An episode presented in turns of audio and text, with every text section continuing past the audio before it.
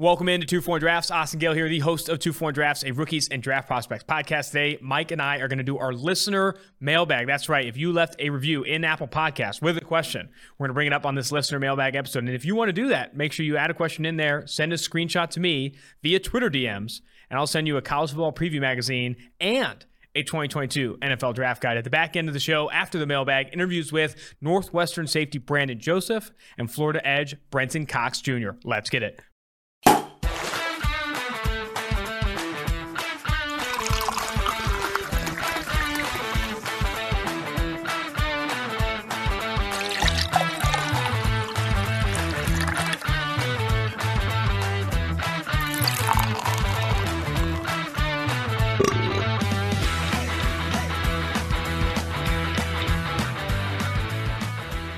I'm going to start calling this segment on the Two Four Drafts podcast Emerald Crossings after my experience as a worker at a weed shop with mm-hmm. my dad in San Jose. Emerald Crossings, that was the name.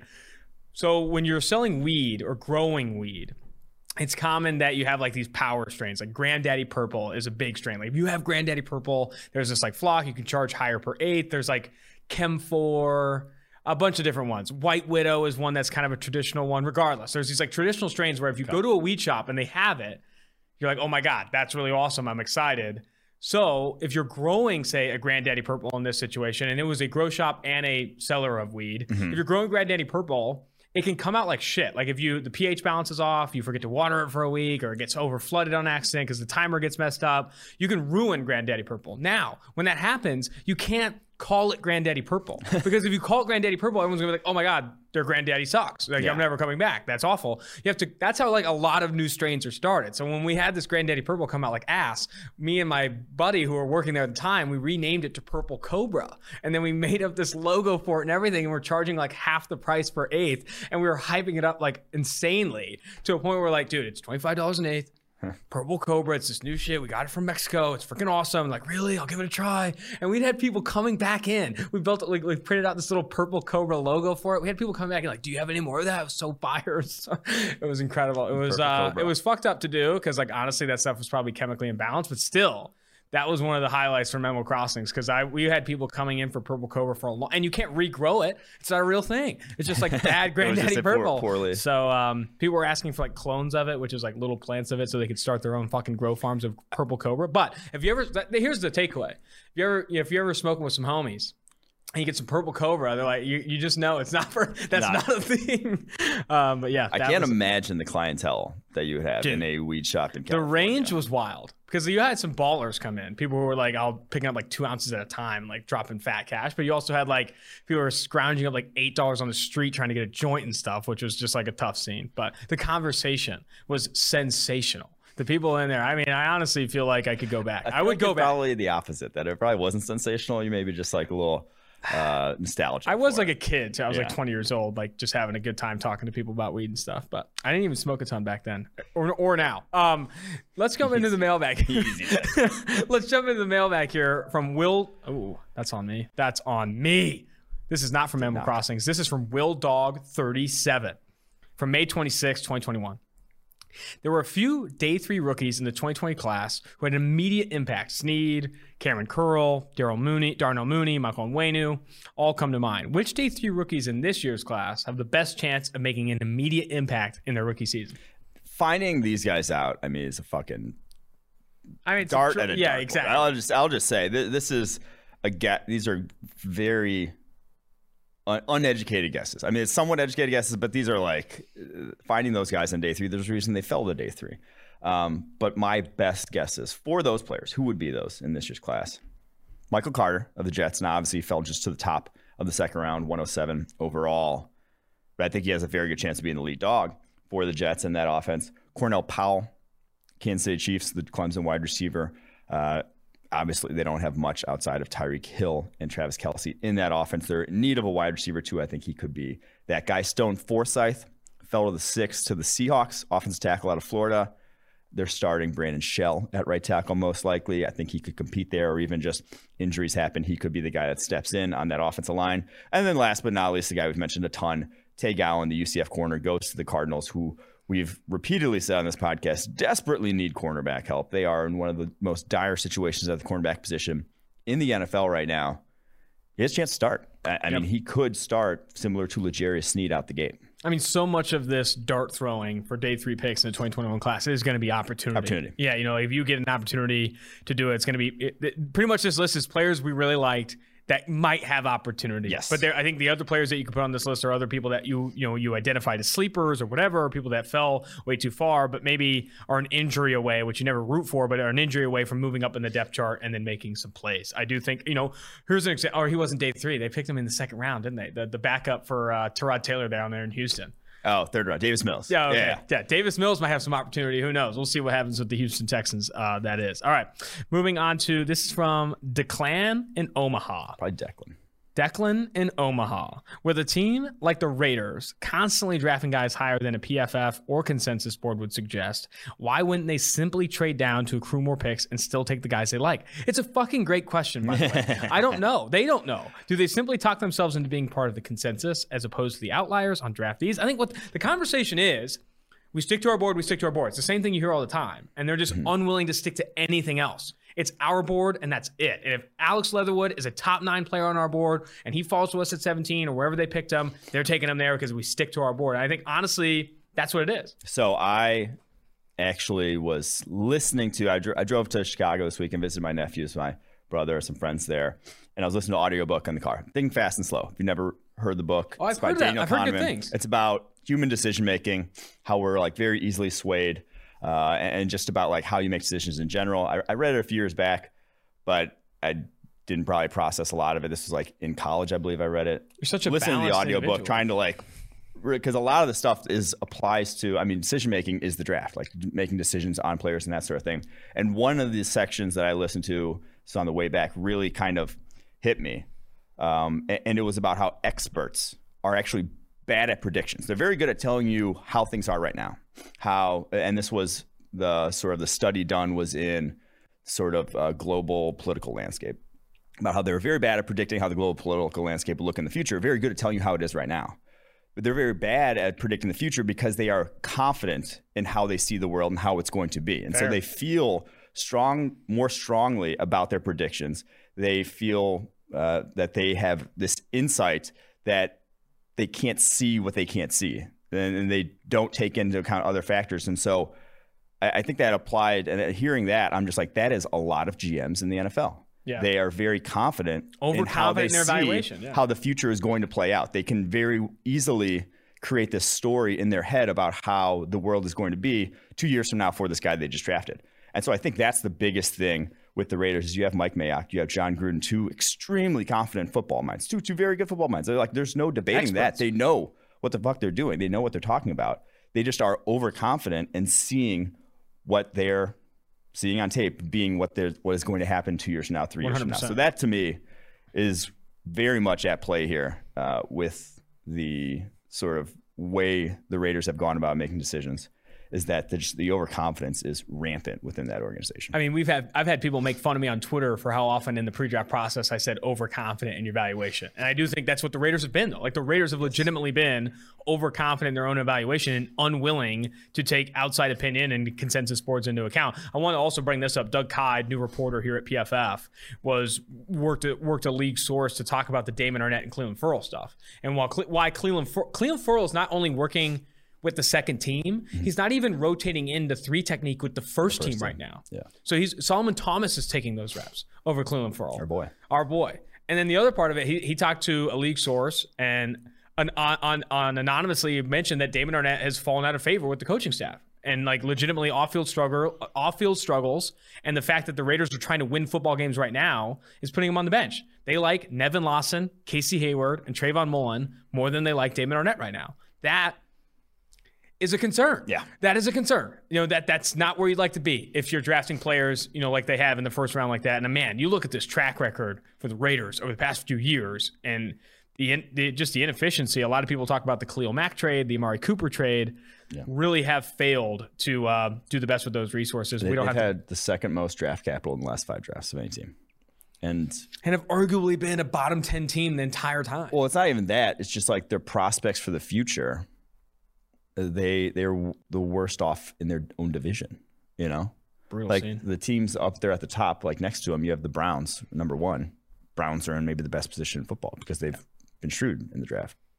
How does it get right for them? I mean, honestly, Jon Gruden, you're locked in for the next 10 years. He's not, I, I, for anyone saying Jon Gruden's on the hot seat, I do not see them parting ways with Gruden. I see that it's more likely that they part ways with Mayock. I mean, you saw after the Alex Leatherwood pick some stir that, you know, people were uncomfortable, or maybe even ownership was uncomfortable with some of the decisions being made. I would not be surprised if Mayock is on his way out sooner rather than later, especially if you don't see development from Ruggs in year two, Leatherwood doesn't hit, hit the ground running. That's where you're going to start to see maybe some firing taking aim at Mayock. We'll see. All right. This one's from, I feel like we talk about bag on the Raiders all the time, but I mean, there haven't been a lot of good decisions. They are, I think, the 31st ranked franchise in win, winning percentage and scoring percentage over the past 10 years. There's a lot of reason to be upset if you are a Raiders fan. All right. Max HWFT.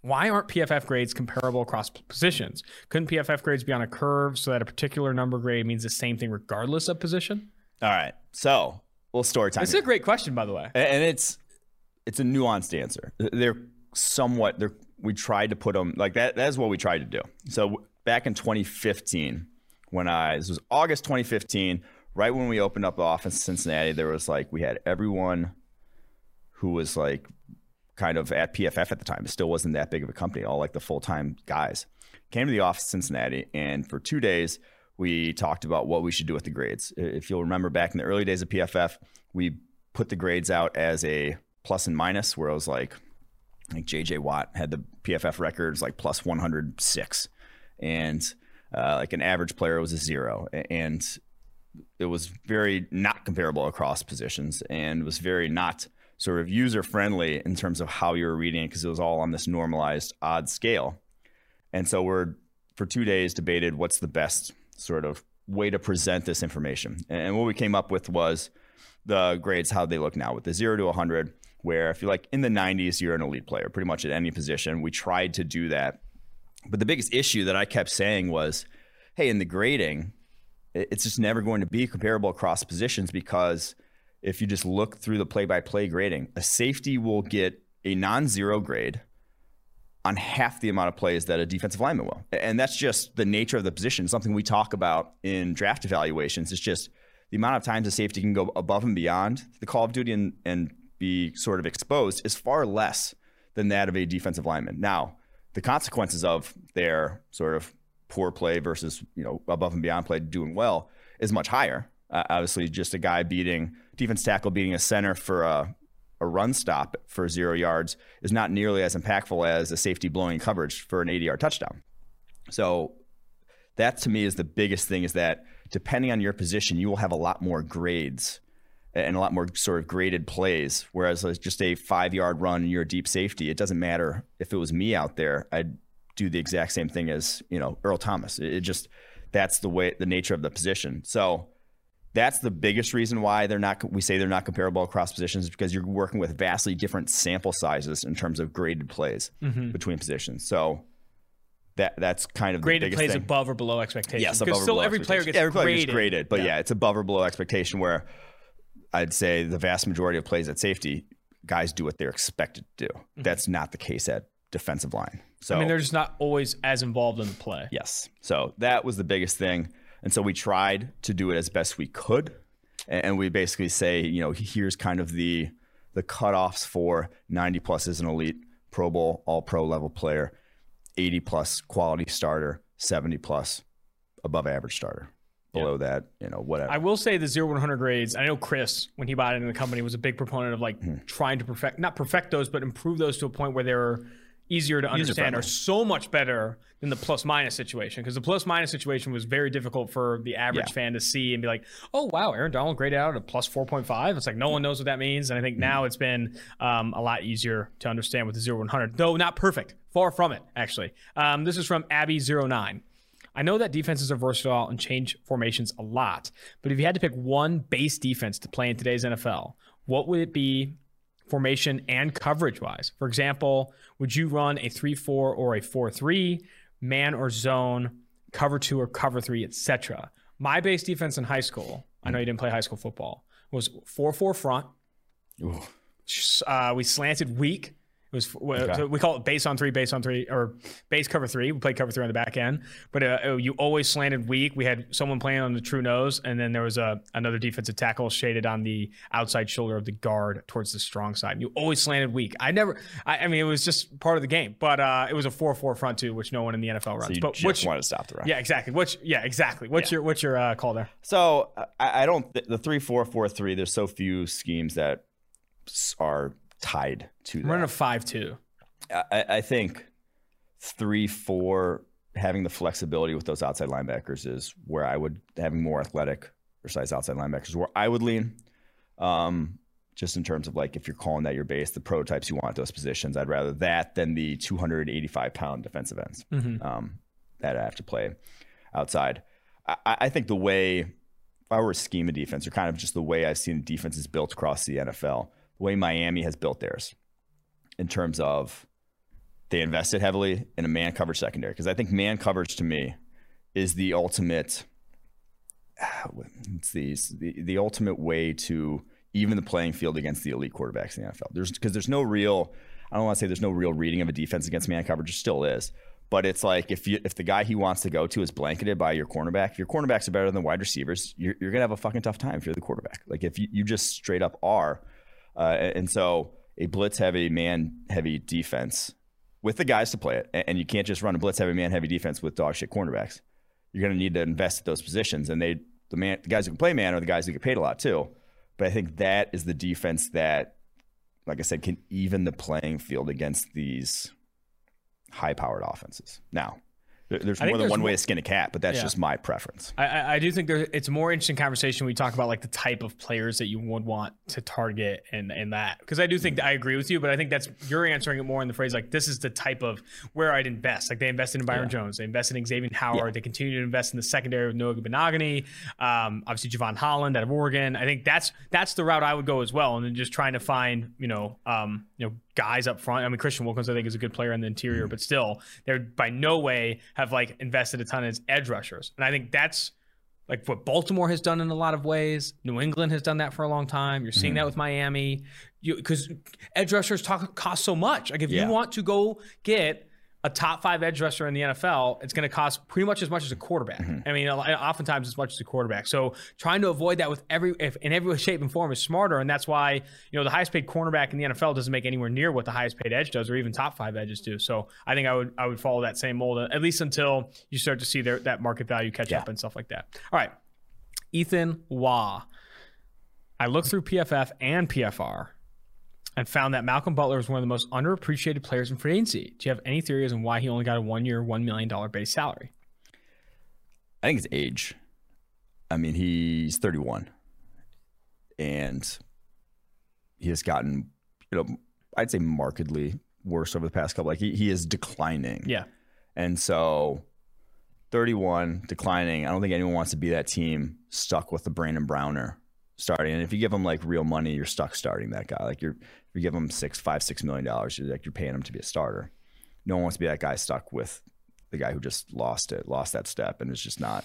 And so I think that's the biggest reason why. But uh, I, I mean, I still think he's undervalued. but yeah, but that, but I still that's I would still also agree with your that assessment that he is undervalued I mean, that's that's a steal, obviously. at One one year, $1 million for Malcolm Butler. Is he? what you could get. Yeah, for 100%. Uh, this is from Joko Jiba. Love the pod. Unmatchable energy. Hey guys, loaded question about the Chargers. Everyone talks about signing Linsley and Feiler, but just say Oday Aboushi is solid. Can you talk about his grade and with, with the Lions and what to expect this year? There's some talk about Brandon James competing for that spot. What are your thoughts and what? Huh? Hymas? Hymas. That's Hymas? how you pronounce it. Brandon Hymas competing for that spot. What are your thoughts and what would he need to improve on? What would he need to improve on to crack the starting lineup? Lastly, this is all about the offensive line, which I kind of love. Lastly, my dark horse contender at guard, oh, it's still offensive line, is Scott Quessenberry, the veteran. He started nine games in 2019 when Pouncey was hurt, and from what I saw, was good in pass pro. Does he have a shot, or am I underrating the transition from center to guard? He did not bring up Linsley. He did not bring up Slater, and talked completely about the Chargers' offensive line. This guy's in the freaking weeds. You know what that reminds me of? You remember when we? So Mike and I do the Sirius radio show, Mm-hmm. every Friday during the season. And remember we took questions from that one Yeah. guy went and this Pittsburgh Steelers fan calls up. It's in the middle of the preseason. And he's asking about like this practice squad running back that me and him never we're like Googling what this guy's name is from West Virginia. He's like, Do you think he has a shot to make the roster? I was looking up his high school track tape. I was like, holy shit. These these fans, man. Sometimes you just get this guy's not even close to those weeds, but man, Yeah. some of these fans get really deep in the weeds, really looking at track and field tape of fucking practice squad running backs. But uh, really appreciate the question from Joe Kabah here. So what I will say, they didn't give Aboushi and Feiler the money they did for them not to start. Like those guys are starting. Now, you are the Chargers offensive line.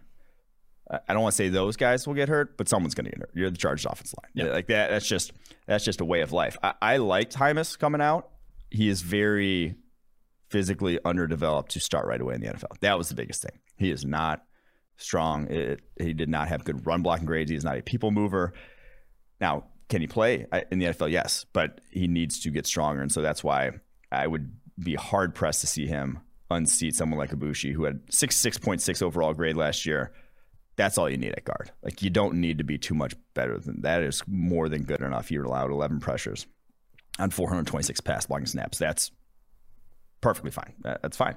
So I think he will start. I- think you're pretty much locked in with with your starting lineup. But I do like Quessenberry and Hymus as depth there. This is this knock on wood, best Chargers line since what 08, 07 maybe Wow. when you know Marcus McNeill was at left tackle when they had when the L, they had LT still running the rock. So this hopefully, but again, you're the Chargers line, so I wouldn't get my hopes up too much.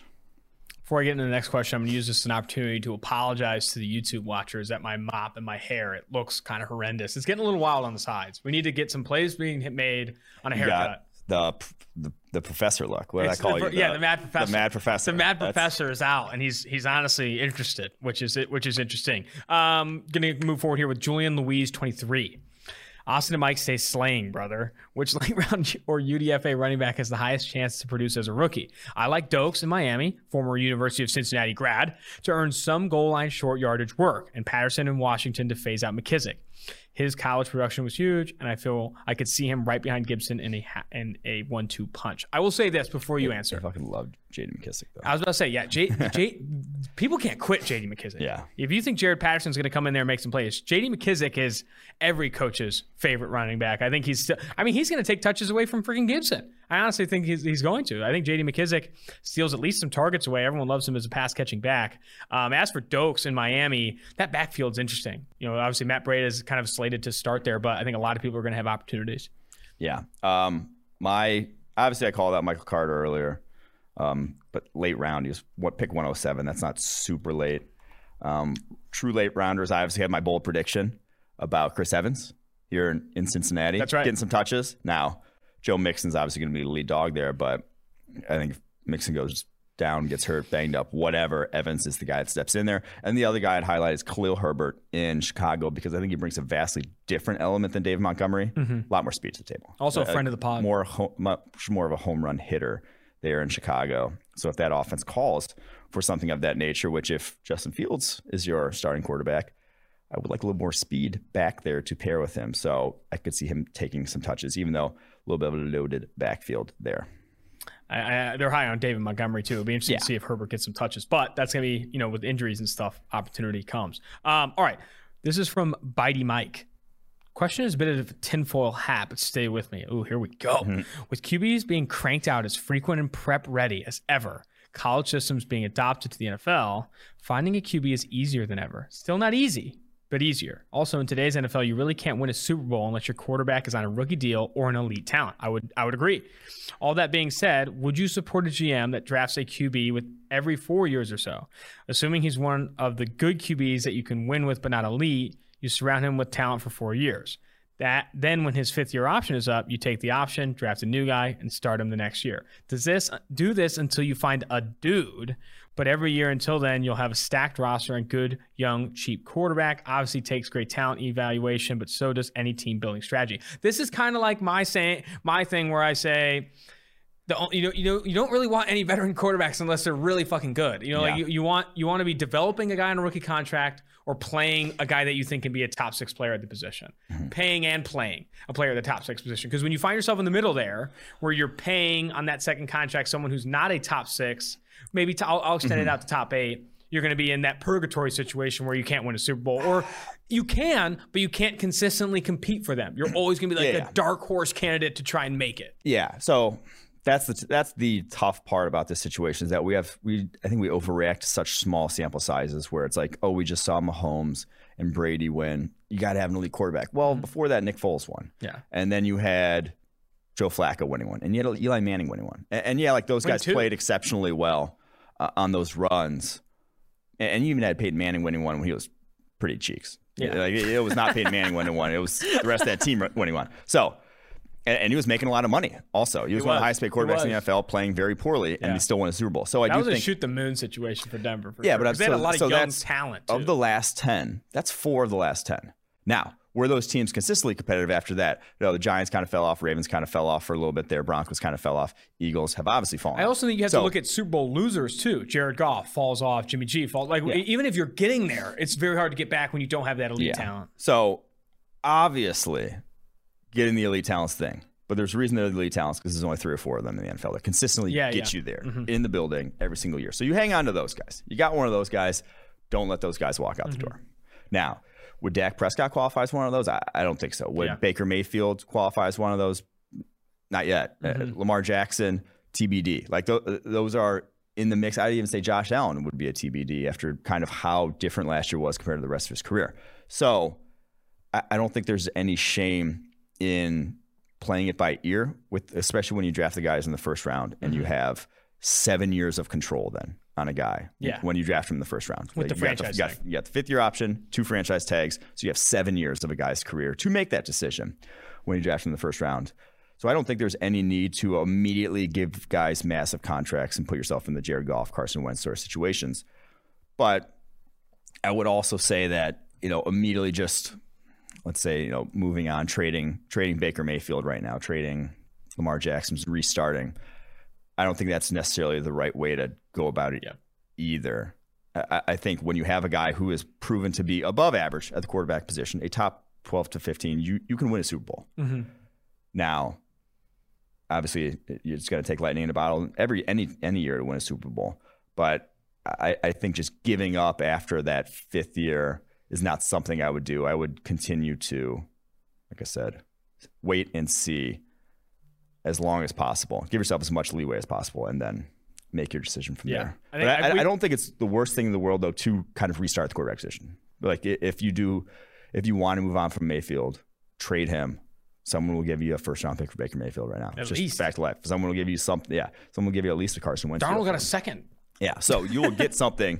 You'll get a good haul in return, and then you know be able to maybe get that young cheap quarterback. But I, I do think that it, it keep the guys that get you into that conversation and try to build that roster around them as long as possible. I, I think you hinted at this too, and we've said this before, but I don't think it's stupid what the Dallas Cowboys did with Dak Prescott. a lot of people so are like calling them dumb. It's like no, like slow playing it and paying a little more on average per year because he actually proves it is not stupid. That is way better than the Carson Wentz, Jared Goff, Derek Carr. Jimmy Garoppolo, all those situations are so much worse. Do not hand out heavy multi-year second contracts to quarterbacks unless they're going to compete as top eight players. And I think you could argue, I know it's not he's not like a guarantee to be a top eight quarterback, but I think Dak Prescott could be. Like he, he played at that level Yeah. before he was hurt in 2020. I do think that they're smart to slow play it. And I think the Browns should do it. The, the Ravens should do it. The Bills should do it. I think the Giants are that team where I'm like, okay, it's time to cut bait if it doesn't pan out this year. Yeah, if you're looking for a decision that put the Cowboys behind the eight ball, it was paying Zeke Elliott instead of Byron Jones. And Jaylon Smith.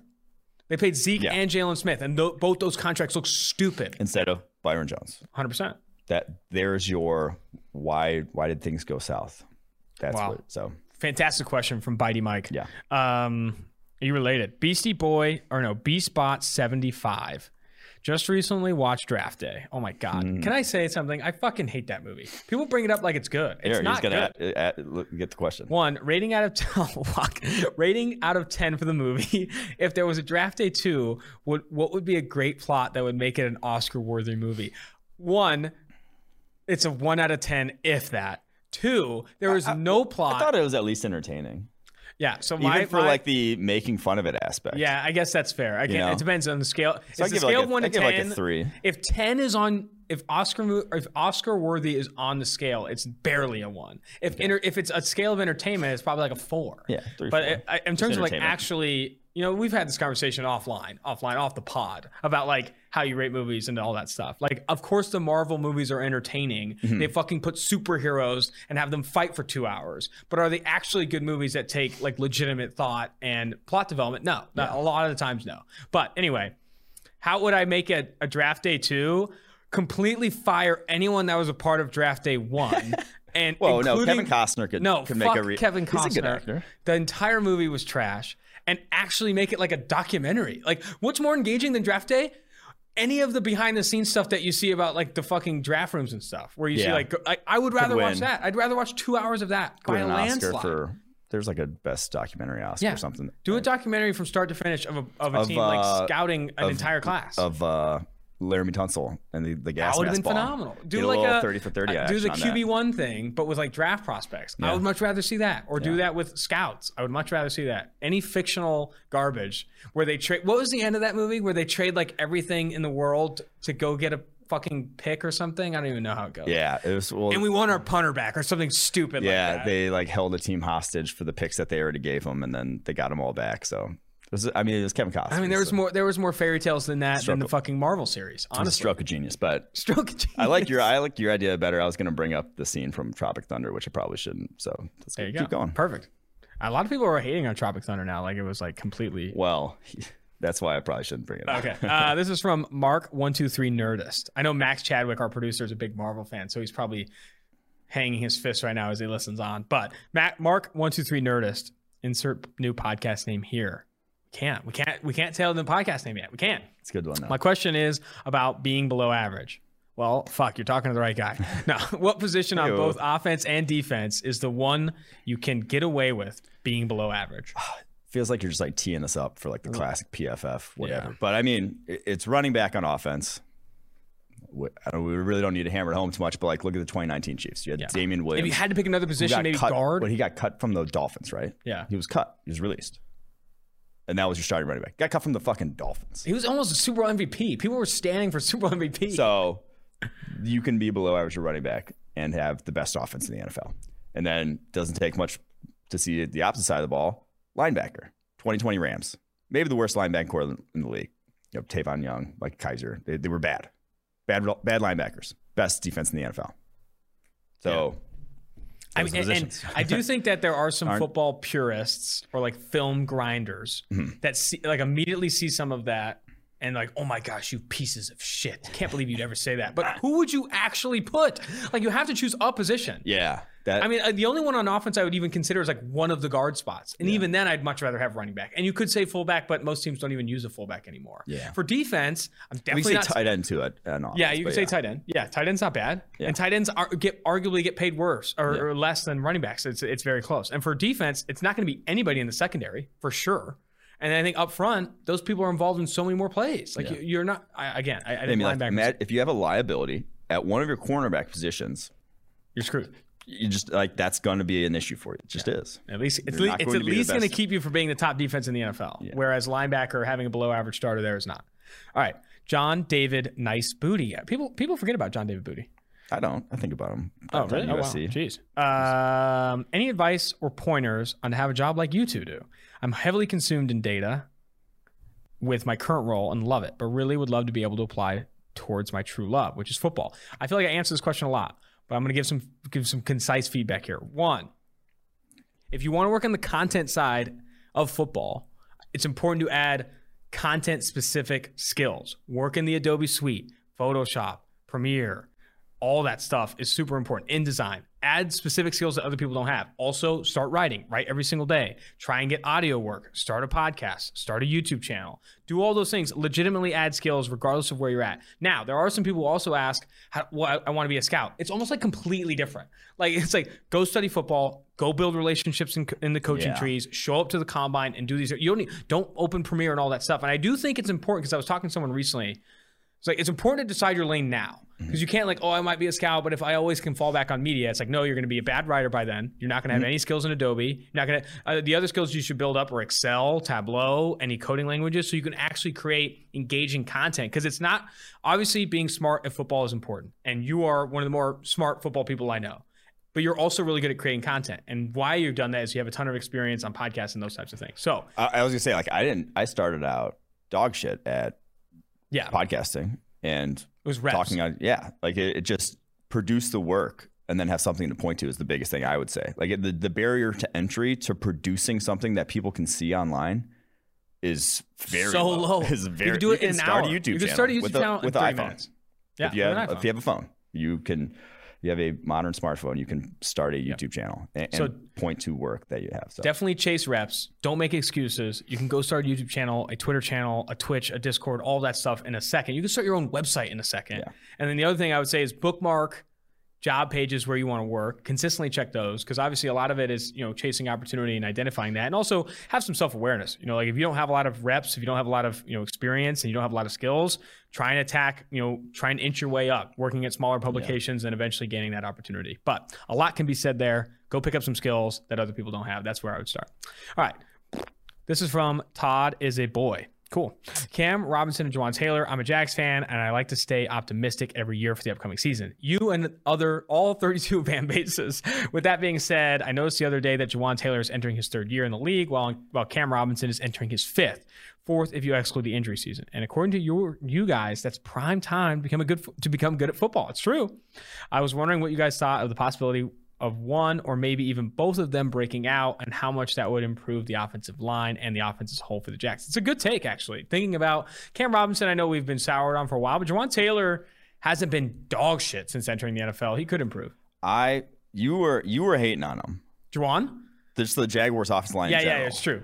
And, and I I was to make a point that the Jets have a better situation, which I Yeah. still stand by. But I was of the opinion that Jawaan Taylor will be better this year, and Cam Robinson will be better dealt with injuries if he's healthy. Obviously, like injuries have been a common theme for him throughout his career, and the simple fact that continuity along the offensive line is a massive, massive thing. You're bringing back all five starters, so I, I think that in and of itself, you can expect improvement from this Jaguars offensive line. And honestly, I think this is a NFL average offensive line you don't need much more to run a high level. Like you, that gets you in the building. That is enough. That is a good enough situation for Trevor Lawrence to succeed behind. Now, you'd obviously like to improve.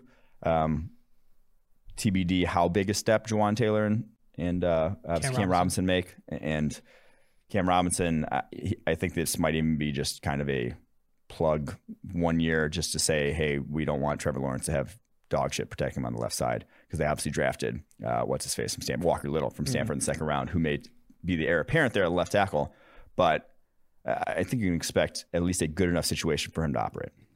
Speaking of offensive line, specifically young offensive linemen, I saw some Chargers beat reporters saying Rashawn Slater went four for four in one on ones, including Yeah. beating up Joey Bosa. Yeah. And now I don't like to react or overreact to training camp stuff, but I would have loved to see those fucking reps. That sounds pretty sweet. Slater versus Bosa would have broke the internet today if someone got a clip of that. That It- would have it's hard. fun. I mean, shit, it's hard to fake a one on one. True. No, that's and There's one on ones. no- I mean, we talk about one on ones all the time in the pre-draft process. To see Yeah. Slater versus Bosa would have been sick. I don't know how the Chargers social social media team's missing that. All right, um, from Saver Zero, what do you think of Nevada quarterback Carson Strong? He was actually on the college football podcast with Seth Galina, so go check that out if you want to hear him. He seems to be a day two favorite with phenomenal arm talent. He might be day one. Yeah. I think because he does. He he has a hose. Uh, Like I, I think I said this before. He had the farthest throw in college football last year, damn near 70 yards. Um, had the most completions, 40 plus yards downfield of any quarterback in the country last year. Dude's just fucking He sling. hammering it. A- and he has a an aesthetically pleasing release. He got a tight, throws a tight spiral, quick release, no elong, no elongation in that arm to get it moving down the football field. 6'4", 215. Ticks a lot of those boxes. Now he's not a gifted runner. Uh, I still have questions about his pocket presence and obviously the level of competition. He did not play a Power Five school last year, so that will change this year. Um, he plays Boise State early on. He plays Cal early on. Boise He'll State's get the reps. Uh, yeah, Boise State's a better defense, like, but he plays one more Power Five school that I'm forgetting off the top of my head. But he plays some better competition this year, and so he'll get every opportunity. But man, the jump he made from 2019 this past year, we see that again.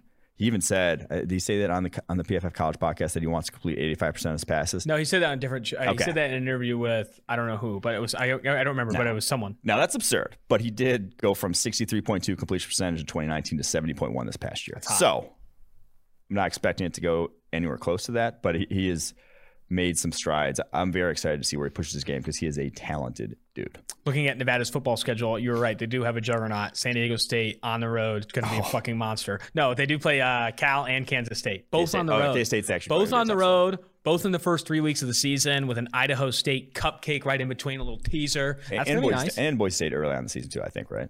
Boise State right after. Those So first a- four a- weeks are going so to be yeah, dogs. He'll be he'll be tested. Okay, so we'll Carson get- Strong, it's time to show up. Yeah. I like it. I'm excited. Football season's gonna be freaking legit this year. I can't wait. I'm freaking excited. Oh man. All right. This is from Jason Deloach, new freelancer here. At You just PFF. added Jason. Well, no, yeah, he's a new freelancer Oh, okay, here at well, PFF. Um, in an alternate universe, true sophomores can get drafted to the NFL. Wow, I like this lead. What upcoming sophomores would be a potential first round draft pick slash top of their position group in the class of 2022? And why is Will Anderson one of them? Absolutely. okay, yeah, Will Anderson would be up there, the Alabama edge defender. Kayshon too. Kayshon Boutte, LSU wide receiver. My guy. Um, I think Bijan Robinson, Tank Bigsby, the running backs from Texas and Auburn, respectively, would be up there in the conversation for running back one. Um, and maybe Bryan Bresee. So he was, if you'll recall, he had an 81.6 pass rushing grade as true freshman for Clemson. Was a, I think it was the number one overall recruit uh, in his year. He transferred. Did he transfer? I thought he transferred. No, maybe I'm a high. No, I hope not. He was mind. absolute. Mo- uh, his tape from high school is just out of this world. But he's So was mine. he he he could be in that mix. He's 6'5", 290. The dude is a horse, and only 19 years old. So those are the those are the guys I would put in the mix. Now, would any of them be like? So I think the conversation was after Stingley's freshman year, if he would have come out, would he have been the first cornerback selected? I, I think that was a possible, very strong possibility. That was him versus Jeffrey Okudah. I'm not sure any of these guys like Boutte over Garrett Wilson, eh, Will Anderson over Kayvon Thibodeaux, Bresee over Thibodeaux. But the ones who probably the closest would be Bijan Robinson, Tank Bigsby. I can't believe you didn't bring up our guy here. Who's our guy? DJ Uiagalelei. Oh, okay. He would have been number one overall No. pick. um, what was I going to? Uh, I was going to add. We haven't commented on the Quinn Ewers stuff. Or he's Oh. foregoing his senior season. Yeah. So l- l- we need the full rundown here because people look at it and they're like, "Oh my god, he's not going to go to senior high school. He's even going to graduate." Read what he fucking said. He's only got one more class till he gets his degree in high school. It's like, why would you go back? He's already 18 years old as well.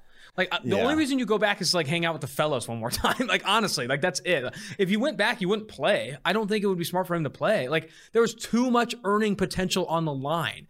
I'm not saying this would ever happen, and I'm not. I'm. I'm just saying it is in the realm of outcomes or, Mm-hmm. or, or range of outcomes that a McKenzie Milton situation happens, or you hurt yourself significantly to where you do miss time. Like I think, and more, and I think I've seen a lot of people say, "Oh man, new college football, you're going to see a lot of this, buddy." If you're 18 years old and you only have one more class left to graduate high school and you can leave early, do it. And if you're the number one prospect in the country, and now on 24/7 Sports, a 1.000 five star recruit, literally the best they've ever seen, go get your fucking bag. Well, it's to me, it's this isn't.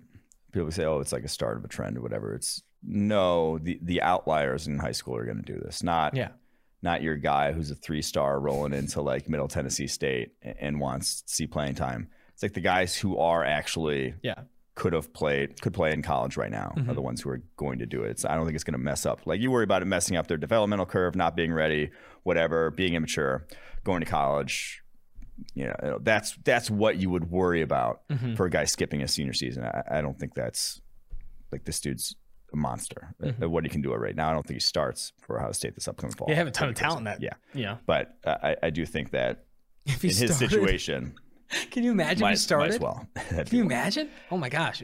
That'd be sick. Anyway, uh, I'm definitely glad you're on the right side of history there. He definitely should go. I think people, if you're Well, it's telling not him, should go. It's more just like he, I don't think it's a bad decision. Yeah. I, I, I don't think I don't think there's like downsides.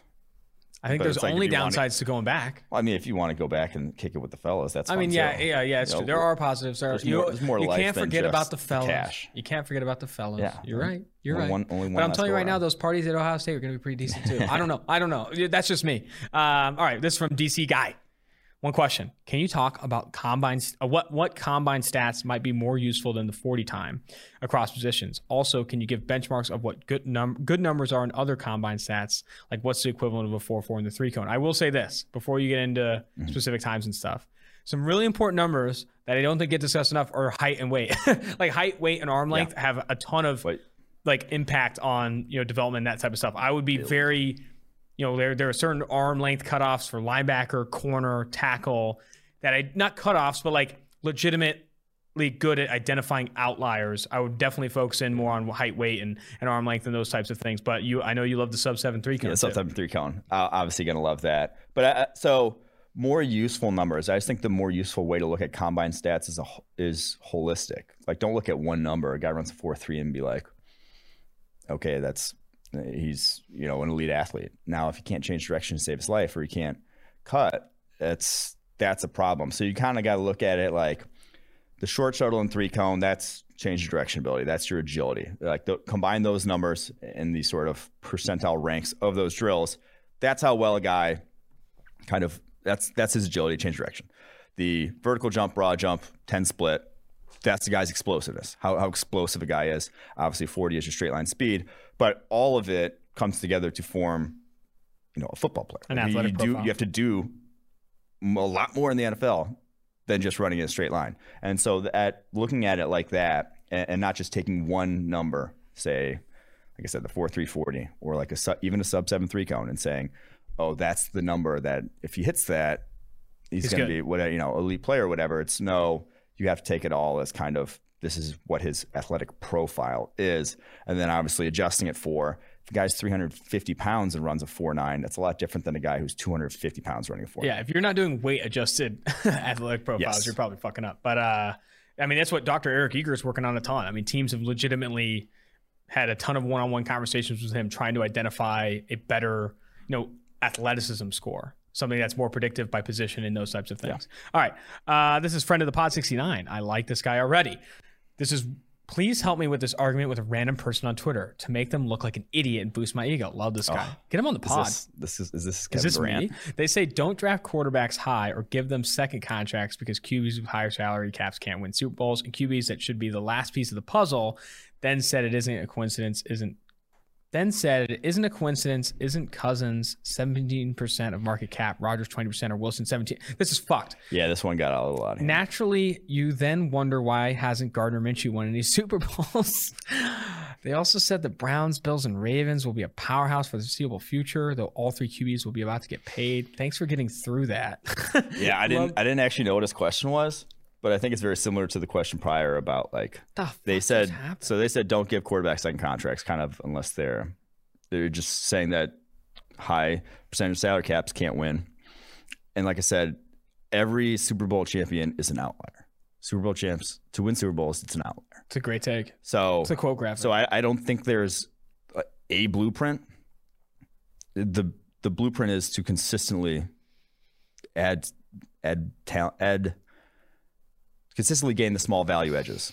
Now, quarterback is one position where I think even the higher paid ones, even the guys making like thirty million dollars, are still if you are so if you were to give Baker Mayfield thirty-five million dollars right now. He is wor- he is worth that much money. You have to then find the edge elsewhere because it's cap league, and you have to find the edge somewhere. But I think that's still a value edge. So if you have a quarterback that is talented, try to hang on to them. Mhm. Find the edges elsewhere. There's no one way to skin the cat. Wow. Find the edges elsewhere. I think is a great is a great take when you do pay that quarterback. Yeah. Obviously hoping that you paid a guy that can at least be top 10, top 8 in his peak season. And I think the edges still very much alive and well in the NFL are obviously how much you pay other positions. And also like I still think there's game day decisions to be made. I mean, play calling decisions, fourth down decisions, that type of stuff. There's still more edges to be had. How often you're throwing on early downs, there's a lot of opportunity mm-hmm. in that. All right. Yeah, you don't. It's not just one decision that gets you a Super Bowl. There's not just like one way. Like I said, one quarterback decision that goes you to the Super Bowl. You have to then I do think it's fill the out most an entire impactful, roster. though. It it is is most the impactful. biggest decision. But but you also have to find an entire roster of talented players. All right, from Sick Man 20. But before we do so, I have to bring this up from our sponsors here, proud sponsors, Western and Southern. Um, in these uncertain times, life is full of questions. Like, when should I start thinking about life insurance? But however difficult these questions may be, Western and Southern can help you answer them. Backed by over 130 years of experience, together, we can look ahead, Mike, to leave the road, to leave the unknown behind. Western Southern Financial Group, life insurance, retirement, and investments. Shall we continue to progress? Um, team building Packers questions. I recently applied for the research intern position and many more with PFF. I have a theory that I was wondering if I could lead to some helpful team building strategies. Interesting. Is there any data out there of which positions get injured the most often? Is it worth studying any sort of significant difference in order to avoid paying big money to said positions? Instead, maybe a team should just invest in more players at the position rather than a high quality player.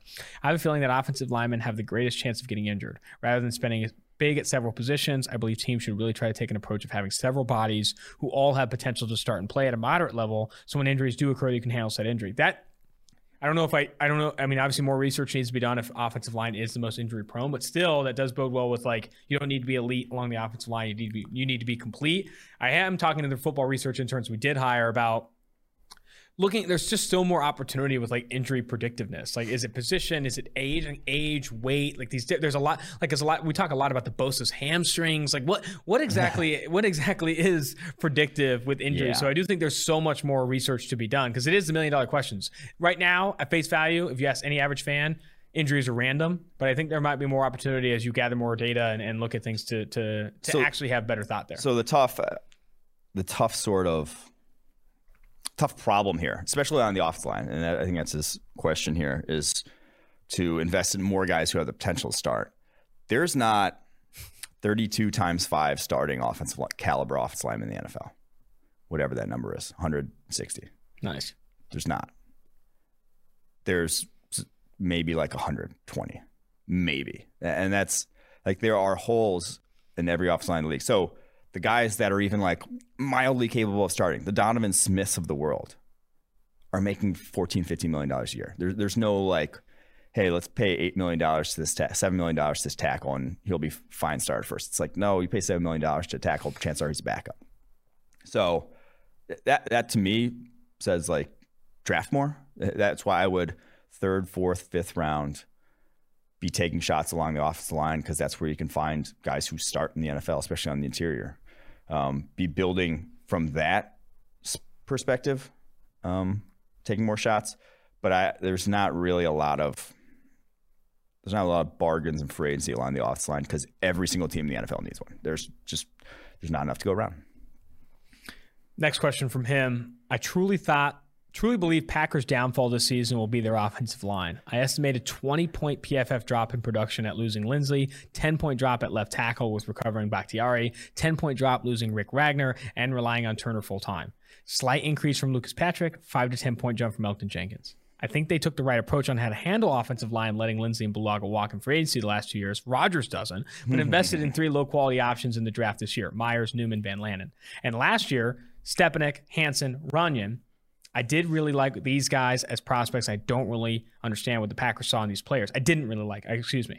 I don't really understand what the Packers saw in these players, and them needing to rely on these guys will hurt the Packers the most. Thanks. I love your guys' work and would love to study the theory more with you guys. Yeah, uh, I mean, I do think that's their now defensively. Obviously, the second corner still TBD, but I would be worried the most about the Packers' offensive line. Now they do a great job of kind of skirting around it with the way they operate that offense. It's got way more play action heavy than in years prior. They and when they build leads on you, they're very balanced and don't have to get in obvious pass situations. I even think that was kind of their downfall. Now, not having a second wide receiver was also kind of their downfall. But if you look in the when they fell behind to the Bucs, had to obviously pass. Like you know, a lot of obvious pass situations, their offensive line did not hold up. Even Rick Wagner had a disaster of a game in that NFC Championship game. So I, I do think it will be an issue.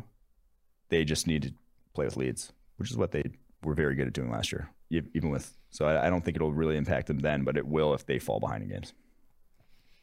From R Brown 2. How would you? How would both of you guys fix the Falcons' defense? They have a sneaky good linebacker. They have sneaky good linebackers, but their corners and edge rushers are god awful. I'm hoping they can get get in on the corner class early this year. But curious to hear your thoughts. I'm also excited about Jarrett Patterson coming out of Notre Dame. He graded out really well among centers, but what's holding him back from being a top name there? Yeah, I, they've just been so bad their edge evals. The Falcons defense. It, it's hard to see this as Takk McKinley, Vic Beasley. Even signing um, uh, Dante Fowler, like that was a bad. Like it was, everyone and their mother knew that was a bad signing when it happened. So, but they have to get on this cornerback class, elite cornerback class. Maybe they don't get Stingley, but Kaiir Elam from Florida, I, I think there's a good chance they can get on it, do it, get him, pair him with uh, what's his face from Clemson, that I'm um, AJ Terrell on Dell, and that's your those are your corners for years to come. So that is what I would do if I were them. I think they'll have a good chance of getting in on it. And then Jarrett Patterson, I, I think he'll be drafted somewhere late day two. Uh, he's a very good center prospect. Not much of a people mover, but very uh, technically sound. Very good with his hands. He's not going to be coveted super highly. The NFL kind of prefers either high level athletes at center or big centers because quickest way to kind of blow up a play is right through the center. So a center that gets moved in the backfield, which a little bit of Patterson. He's kind of high cut. I think he's like 6'5", 300, not the strongest dude. So he will get dinged for that, but I think he's still a very good center prospect. I'm interested to see. Um, uh, there was some discourse on Twitter recently about CeeDee Lamb versus AJ Terrell and what should the Falcons have done. I think Ian Rapoport tweeted something like, "This is an, like the the best use case or best example of drafting best player available because like CeeDee Lamb's been literally like just shitting on kids in, yeah. in training camp. Um, what, what's your take there? Should they have taken CeeDee Lamb over AJ Terrell? Not hindsight analysis, obviously. Yeah. Looking at it now, you might do it, but would you have done it at the time? Yeah, yeah. I, I mean, like that's you gotta trust the board, and when it's that big a difference, at least I mean, shit, I don't know what the Falcons board looked like, but everyone was seemingly once CeeDee Lamb got drafted, everyone kind of agreed, holy shit, he should never have fallen to 17. Mm-hmm. So and when AJ Terrell got drafted, not a lot of people were saying, "Holy shit, how did he fall to 16?" you know, like uh, there was. It's true. Not a lot of people were saying that about AJ Terrell. Now he can very well be a fine cornerback, but I think CeeDee Lamb. And you could argue the Falcons even then had a bigger need at wide receiver than the Cowboys did. You know what I mean? The Cowboys. Yes, yeah, because I mean? Cowboys like, were set for longer, and they were not going to get rid of any guy anytime soon. weren't locked in any bad contracts now and obviously the Falcons were, and have moved on from him a year later. So yeah. it was to me, it was what they were. They still had uh, Dimitroff, right? Mm-hmm. Last year's draft. That was. That's why I like the lame duck GM. He's going to take the biggest position of need to hopefully make the biggest impact on his team to try to save his job right away. That's what you worry about when you have a guy who's like on the hot seat at the GM position and it might not go well the next year. Yeah. Last one here, and then we'll jump to the interviews with Brandon Joseph and Brenton Cox Jr. And Douglas, we trust. Hi, guys. Big fan of the pod. Do you guys think the Jets' rushing attack could be very good this year? The Jets' offensive line isn't great, but Becton and Moses are both monsters in the run game, and hopefully Tucker will translate there as well. Alijah Vera-Tucker, the rookie out of USC. I, I, think it could be very good. I, think one, you obviously have the schematic. I mean, it's one of the best situations difference right now. Going from Adam Gase, who, gosh, I remember when Adam Gase was in Chicago and they ran inside zone over 50% of the time one year. The most uncreative, unimaginative. I still couldn't believe that. Obviously, he changed a little bit. Where is Gase now? Is he coaching somewhere? Some high school, probably now. I don't oh, know what wow. he's doing, but um, but I, I, just going left to right here. Becton, year one, year two, expect an increase. You got Alijah Vera-Tucker at left guard versus fucking Pat Elflein from last year. You expect a pretty bad, damn big increase there. You have Connor McGovern at center, who had his best year under Rich Scangarello, who was came over from San Francisco to Denver, running similar stuff to what Mike LaFleur is going to run in New York. So that you expect him to get back to the kind of the levels he played, 72 point overall grade the year before they signed him. Skazqua at right guard, but then you have Morgan Moses versus George Fant at right tackle. Like that is four positions across the board that you can expect a fairly sizable increase. I, I think the, their run game could be pretty solid. And obviously, Michael Carter we're fans of. Adam Gase is a former American football head coach, not coaching with the team right now. Mm. And if you type in Adam Gase into Google, what do you think the first thing that comes up after is? Uh, eyes. That whole eyes. press conference mm. thing, which is good. I didn't expect that. And then it's current job, net worth, and then wife. I think if you mm. type in anyone's name, wife comes wife, up pretty yeah. early, which is rough to see. um, all right, before we get to the interviews, I have something special for everyone listening. You're not ready. Support PFF. Support for PFF is brought to you by Manscaped, who is the best in men's below the waist grooming champions of the world.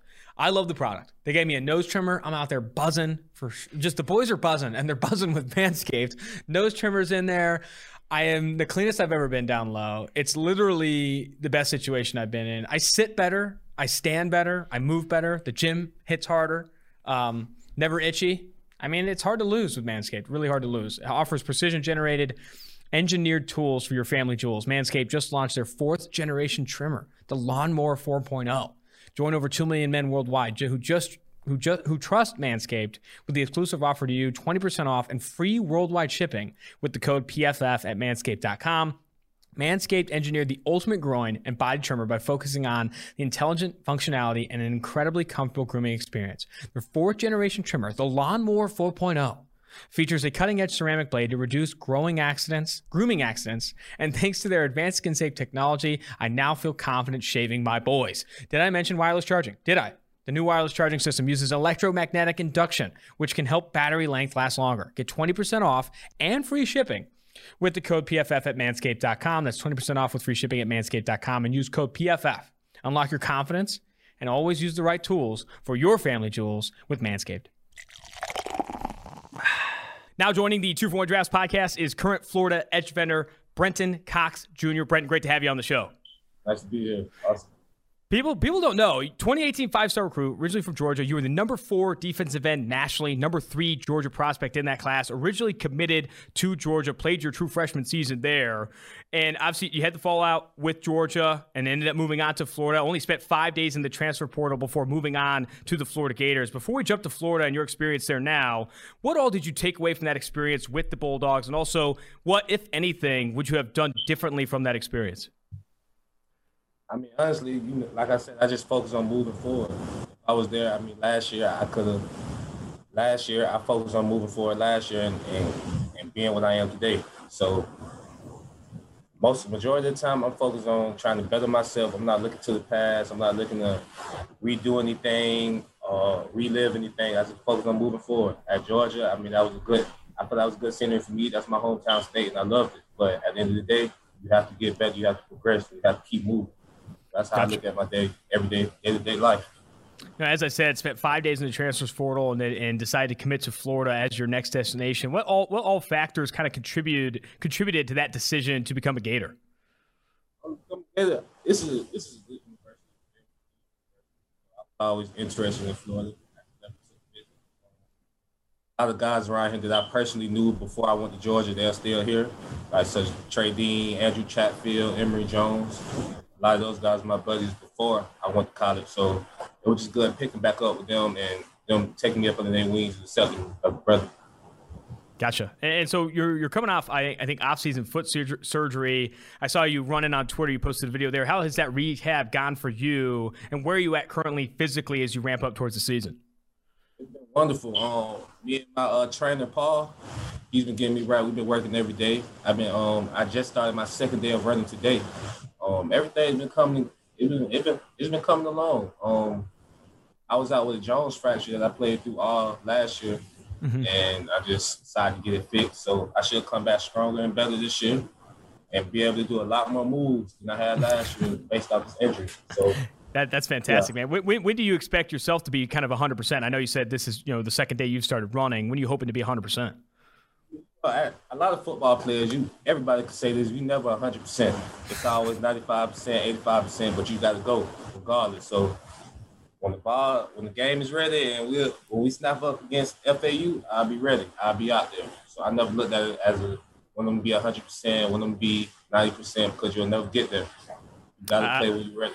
I, love that mentality. I think that's 100% right. Um, right. You know, in your in your one with the Gators, you know, you speak to your moves. You specifically flash as a pass rusher, 80.8 PFF passing grade, 48 total pressures. It's, you were one of my favorite players to watch from a pass rushing perspective. I'd love to hear kind of more detail or more specifics about your pre-snap pass rush plan and kind of what moves and counter moves you currently leverage. I know you love your spin. That spin is phenomenal. I'd call right. it the best spin in college football right now. But I guess what is your pre-snap plan? What goes through your head pre-snap, and then also what moves are you currently trying to prioritize both moves and counter moves? Well, it depends on the series. You know, first snap, you're always looking to see what's going on within the offensive line. How can you beat them inside? How can you beat them outside? So my first go-to move is the power. I want to see how strong you are. How can you stop me when I'm doing this or that? Secondly, I like to bring out the finesse, depending on what the play type is. So first down, you bring out the power. Second down, you bring out pretty much power and finesse. Third down, you put it all together for the ultimate pass rush. So that's how I look at it. I try to build up every day or every game, trying to see what that O tackle is doing. You know, I watch film every day. That that also is based on what that O tackle does. So I mean, it's a lot of stuff that goes into the pass rush. There's a lot of thoughts that goes into it before the ball snaps. But mm-hmm. you know, the first thing it's it's always about to get up. Every time you get up, you should have a 90% chance of winning that rep. So it's all about to get up. That's how I take everyday pass rush, free pass rush. You, you, you, tweeted in June that you, are looking up twitchy pass rushers that use different techniques. What, you know, what do you like to watch the most, or who do you like to watch the most, and what lo- what moves specifically you're looking to pick up this offseason? Uh, this offseason, I'm trying to pick up the jump cross dip. Um, that's a tough one. You know, it's a it's a primary NFL move. A lot of mm-hmm. college guys don't use it right now. I'm trying to pick that up. And a lot of guys I like watching. Um, you know, Frank God, Frank Clark is a twitchy guy I like to watch. Um, Davion Clowney is pretty twitchy when you want to beat jo- Joey Bosa, Nick Bosa. All those guys are like pretty dominant pass rush. So I try to look up guys like that, including my guy Chase Young. You know, mm-hmm. I mean he's young, but he, he pretty much know what he's doing. He got it all. He got it all together. So I like to watch dudes like that, and dudes that just keep coming, that keep rushing. You know, you said you watch, you know, you know, offensive tackles, you know, in in season uh, in your game study. What do you look for in offensive tackles? I guess how often are you watching film on your opponent in a given game week? You know, are you watching that, you know, on Thursdays and Fridays? Are you watching that throughout the week? And I guess what are you looking to pick up from that film? Watching film is every day. You know, I started watching FAU a couple months back. I mean, in old tackle, I'm looking for who's light on their feet, who's got the quickest feet, um, who has the strongest hands, who's like who's a leaner, who jumps, who jump sets me. You know, I'm looking at that type of stuff. But mm-hmm. when it comes to a whole O line, you have to look at the whole line. You got to look at the offensive tackle, the offensive guard, and the center, and that pulling guard on the backside. So it's all. It's, I mean, it's all the process. It's a lot to watch. I mean, not nothing you pick up in pick up on in a day, but mm-hmm. I try to get a, a, good amount of film every day, at least you know, thirty this, minutes. Uh, this Florida defense has some absolute dogs this upcoming year. Kaiir Elam, Ventrell Miller, Jeremiah Moon, Zachary Carter, Jadarius Perkins, yourself. Right. I mean, I'd be interested to know, you know, have you guys gotten together this offseason, kind of looked at what you have on paper and said, man, we could be something special? Or even specifically, what are your guys' expectations for the 2021 season? Our expectation is just to be the best we can be we got a lot of talented guys that can do a lot of things. You got Kaiir Elam on the back end. You got Zachary Carter next to me up front. You got Ventrell Miller in the middle. So if all those guys do their maximum or uh, take care of their job to their maximum ability, we mm-hmm. all should be good. We should be better than good because we have the talent. And we even got a lot of young guys coming in, such as JY, um, what we got Lloyd Summerall behind me, Chris Bowles. So we got a lot of depth and a lot of um, people that can come in and play and get a lot of stuff going. A few more questions for you, Brent, and I'll let you go. Really appreciate the time. I need some takes on the offensive side of the ball. I mean, last year, having that opportunity to go up against Kyle Pitts all season, talk to me about how fun that was for you and how and how that how much better that got you as a player watching him compete and watching him work in practice.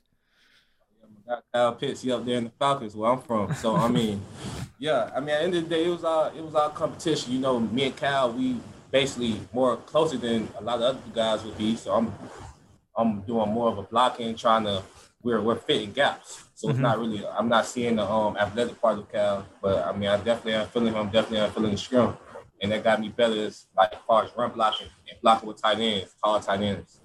You, spoke a little bit to Emory Jones as, one of your guys. What are your expectations for him? You know, we at PFF see him as a dark horse Heisman candidate this upcoming season, a clear breakout candidate for the Florida Gators, working with Dan Mullen in that office, taking over for Kyle Trask. I guess, you know, what has been your early, you know, impressions of Emory Jones this offseason? I guess, what are your expectations for him on the offensive side of the ball? I feel like he has all the tools and all the sources to be a great quarterback. We got Coach Dale McGee. We got Coach Mullen behind him. They have coached plenty of quarterbacks that we heard of. Um, I mean, his his his his limits. I mean, you have no limit on Emory. He can run, he can throw, do whatever you need. So I, I, that's my guy. You know, above football, above before all of this. You know, I'm looking at him as a friend. I think he I think he has it all. Last one for you here. Who Who who not named Brenton Cox Jr. is going to be that breakout player that not enough people are talking about right now, but breaks out in 2020 for 2021 for Florida? Especially like you said, we got so much talent. I mean, all, all I can do is focus on myself and the guys that are around me. So, totally. I mean, over the years we had plenty of breakout players, but I have to say, I have to give it to my guy Ty'Ron Hopper. Mm-hmm. Gotcha. Ty'Ron Hopper, uh, backup starting linebacker. Backup gotcha. Linebacker. Perfect. Well, this has been fantastic. I really appreciate the time, and I wish you the best of luck this upcoming season. Now joining the Two for One Drafts podcast is current Northwestern safety Brandon Joseph, a guy who, if you don't know the name yet, after what was an absurd interception against Ohio State in that Big Ten championship, also an absurd season overall, a guy that a lot of people I think are underrating right now, the Northwestern safety. Now entering what your redshirt sophomore campaign with Northwestern, former three-star recruit in 2018, and coming off what was a, an absolutely studly season. It's great to see you uh, on the show here, Brandon. Thanks for joining. Thanks for having me. I'm glad to be here.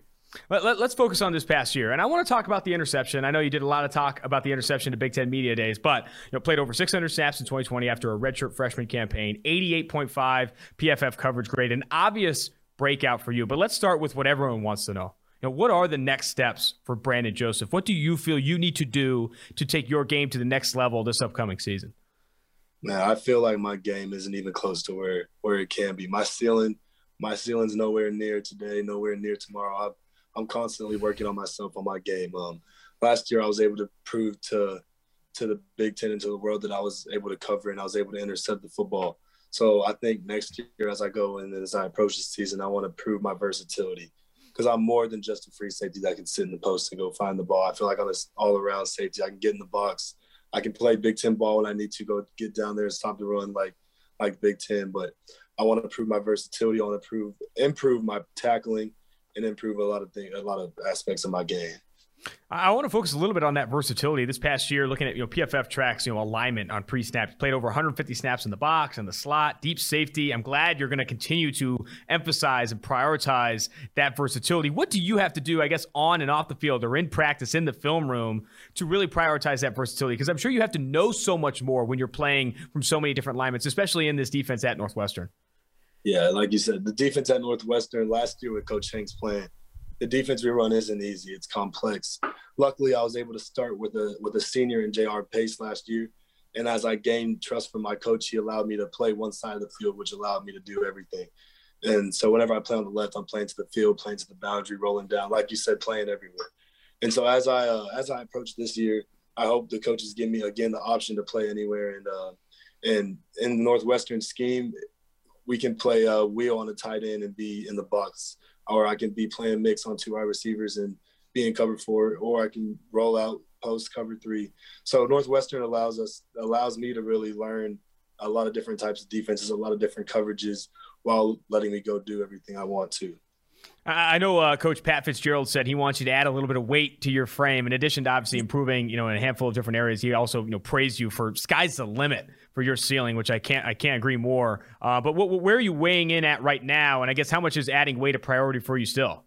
Yeah, adding weight's been a huge priority. I've been weighing anywhere from 197 to 200 over this off season, and my plan is to go into the uh, into the season next year at around 200. So that's a goal. My last year playing in at weighing in at 192, playing around 190 throughout the season. Uh, it wasn't easy. It wasn't fun. So continuing to get big and play these big to play Big Ten opponents, and then eventually playing the NFL. Gaining weight is a is a huge uh, thing of mine, but at the same time, I don't want to lose my speed. I know I realize what it means to have speed and what it means to have speed to this game of football. So gaining weight while keeping my speed is one of my main goals in this off season. Yeah, going from 190 playing weight to 200 is obviously a big jump, 10 pounds there. But also, if you're going to play in the box as often as you do, you're obviously playing with those big boys. You're going to need to have some more on that frame. I want to, again, like I, I, spoke to it a little bit, you know, for people who don't know that, you had that, what, what I would call the interception of the year. I think everyone would call the interception of the year against Ohio State. And I know your comment was fantastic at Big Ten Media Days. We lost that game. I don't want to talk about it, but I, I do think it's an excellent play. I'd love to hear the true play by play. What what was the play call pre snap? What were your thoughts pre snap? And I guess how you executed that play. Just de- any details, any further details there would be great. Yeah, I mean, it was our base goal line uh, coverage. I was in man. It was just me and Garrett out there. And um, a big thing about Northwestern and the way that we play man in that in that goal line, I had underneath help from my stand, so it allowed me to hang on the outside shoulder of Garrett Wilson, And um, whenever we, he ran that route, I was just able to sit on it, read the read it out, read what he did out of his break, and recognize the fade early. And with the end zone being the back of the end zone being where it was, I knew when to look back, and then I was just able to go make a play on the ball. Talk about some talent too. If we can do a little bit of a segue here, Big Ten's got two really talented receivers returning to, to, to school this year, and Garrett Wilson and Chris Olave. Just how much of a challenge was that last year, and how much do you predict that being a challenge for you guys this upcoming season? Yeah, those those two guys are insane. They're two of the best receivers returning in college football. Unfortunately, they're not on the on not on our schedule this year. So for for me to play those two talents, I'm gonna have to work for it. I'm gonna have to go find them in the postseason. But no, those two are going to be a problem this year. They're they're great talents. Um, I also wasn't able to play Chris last year, but Garrett Wilson, extraordinary. He's from Lake Travis, Texas. He's from right over, right down in Texas where I'm from, and he, he's great. So those two are going to be great and have a great year. I, I want to talk a little bit about you know the change at defense coordinator. Obviously, Coach Hanks was there for a long time. He was at Northwestern, I think, since 2008. Uh, a 73 year old grinder, my friend, for the talent that he did and and how much he had an impact on that Northwestern defense. Him and Pat Fitzgerald have been there for so long. To have a change now, Jim O'Neill coming over. Uh, I think we saw you know Jim. You you, you spoke to just how, how talented he is as a as a defensive coordinator and the new techniques and the new things he's bringing to Northwestern. I guess talk to me about you know the perspective he's bringing coming from the NFL to Northwestern. What is he? What are your early impressions from Jim O'Neill now on the sideline? Yeah, you kind of hit it on the dot. Like he's bringing that. He's bringing an NFL perspective, and just like you noticed it immediately when when he got here, when he gets in our meeting rooms, eh, the way that he implements himself, the the comments he makes, the techniques that he introduces, it's it's a next level. Um, it's a next level thing, and it's it's great to have him. I think he's going to be a great addition to Northwestern, and um, I, I think he's going to do nothing but help us. He's already started. I've already seen myself improve. I see plays that I make last year, and then I'll go sit down with Coach O'Neill and look at it, and we'll break down why it was able to happen, why I was on using this leverage, and um, I think he's just it's techniques that that's just going to uh, boost my game. Do you expect you know the defense, at least from a schematic standpoint, to change significantly? And I guess you know if you could get specific, where do you think this defense improves the most under O'Neill's tutelage? Mm-hmm it's hard to say. Over the spring, we were we did more implementing his playbook, so starting to learn new terminology, learn new, not new coverages, but coverages the way that Coach O'Neill wants to run them. And uh, just as a safety playing for two different defensive coordinators, you see similarities and differences throughout them. And uh, I think Coach O'Neill brings he his uh he likes blitzing a lot. So I think if anything, when it comes to uh, the schematics of it, we may blitz a little bit more. But uh, other than that, cover six is cover six, cover four is cover four. So we're gonna go out there and do whatever whatever we game plan for the specific team. 100%. Only a couple more questions for you, and then I'll let you go. Really appreciate the time. You know, obviously, you know, a monster leader and talent, you know, leaving Northwestern this past offseason. Greg Newsome going on to play with the Cleveland Browns, first round pick. You know, what was your relationship like with Newsome? And I guess your impressions of him on and off the field. What are the Browns getting in Greg Newsome? Yeah, Greg was one of my best friends. I hope I'm able to play with him again one day. Me and him, whenever we were on the field, we said we were the best duo in the country. So, uh, no, I was also able to watch his whole entire NFL process from the day he left the Citrus Bowl to the day for to being in the room when the Browns called his name. Uh, the Browns are getting the most confident corner in that draft. That man, the thing I learned the most from him is the, is confidence, is to play with confidence, to have confidence out there. Um, playing in the Big Ten and playing in a at the corner position, DB position in general. You're out on an island. You're d- depending on your skills, depending on your techniques. So to have the confidence that you're going to go do what you're going to do and you're going to lock down the other person, it's a, it's a huge thing and it's a huge thing that helps in uh, for being a DB. So that's one of the main things I learned for Greg from Greg. And Greg's going to go out there and, and he's going to be confident. You're going to see his confidence when he's out in the field and he's going to go perform the way he knows he can. Stepping up in, in Newsome shoes, I know you have high praise for your corners there. Cameron Mitchell, AJ Hampton, both expected to take on big roles with Newsome now in, in, Cleveland. What are your expectations for that duo? And I guess how, how can you three lead you know lead that Northwestern defense to be one of the best in the Big Ten? Um, I think we do it the same way we did it last year. Last year we were the number one pass efficiency defense uh, defensive backfield in the country, and to just go out there and keep that mindset that we are the best in the country. We don't let people in our end zone and we don't let people catch the ball. That's our mindset. We go out in the field, and when we go out there and do that, I think we're able to do anything. My two corners, along with Heard, Rod Heard, and some young talent, I think that our DB room has depth that we haven't seen before. And I think that watching the guys that were here last year, along with myself, I'm just going to keep on bringing and keep on preaching things that we did last year to be successful again. Hell yeah, man. Well, it's going to be a fantastic watch. Everyone needs to tune in for Northwestern football, man. It's going to be a, a lot of fun this upcoming season. I wish you the best of luck. Thank you. I appreciate it. Thanks again for having me.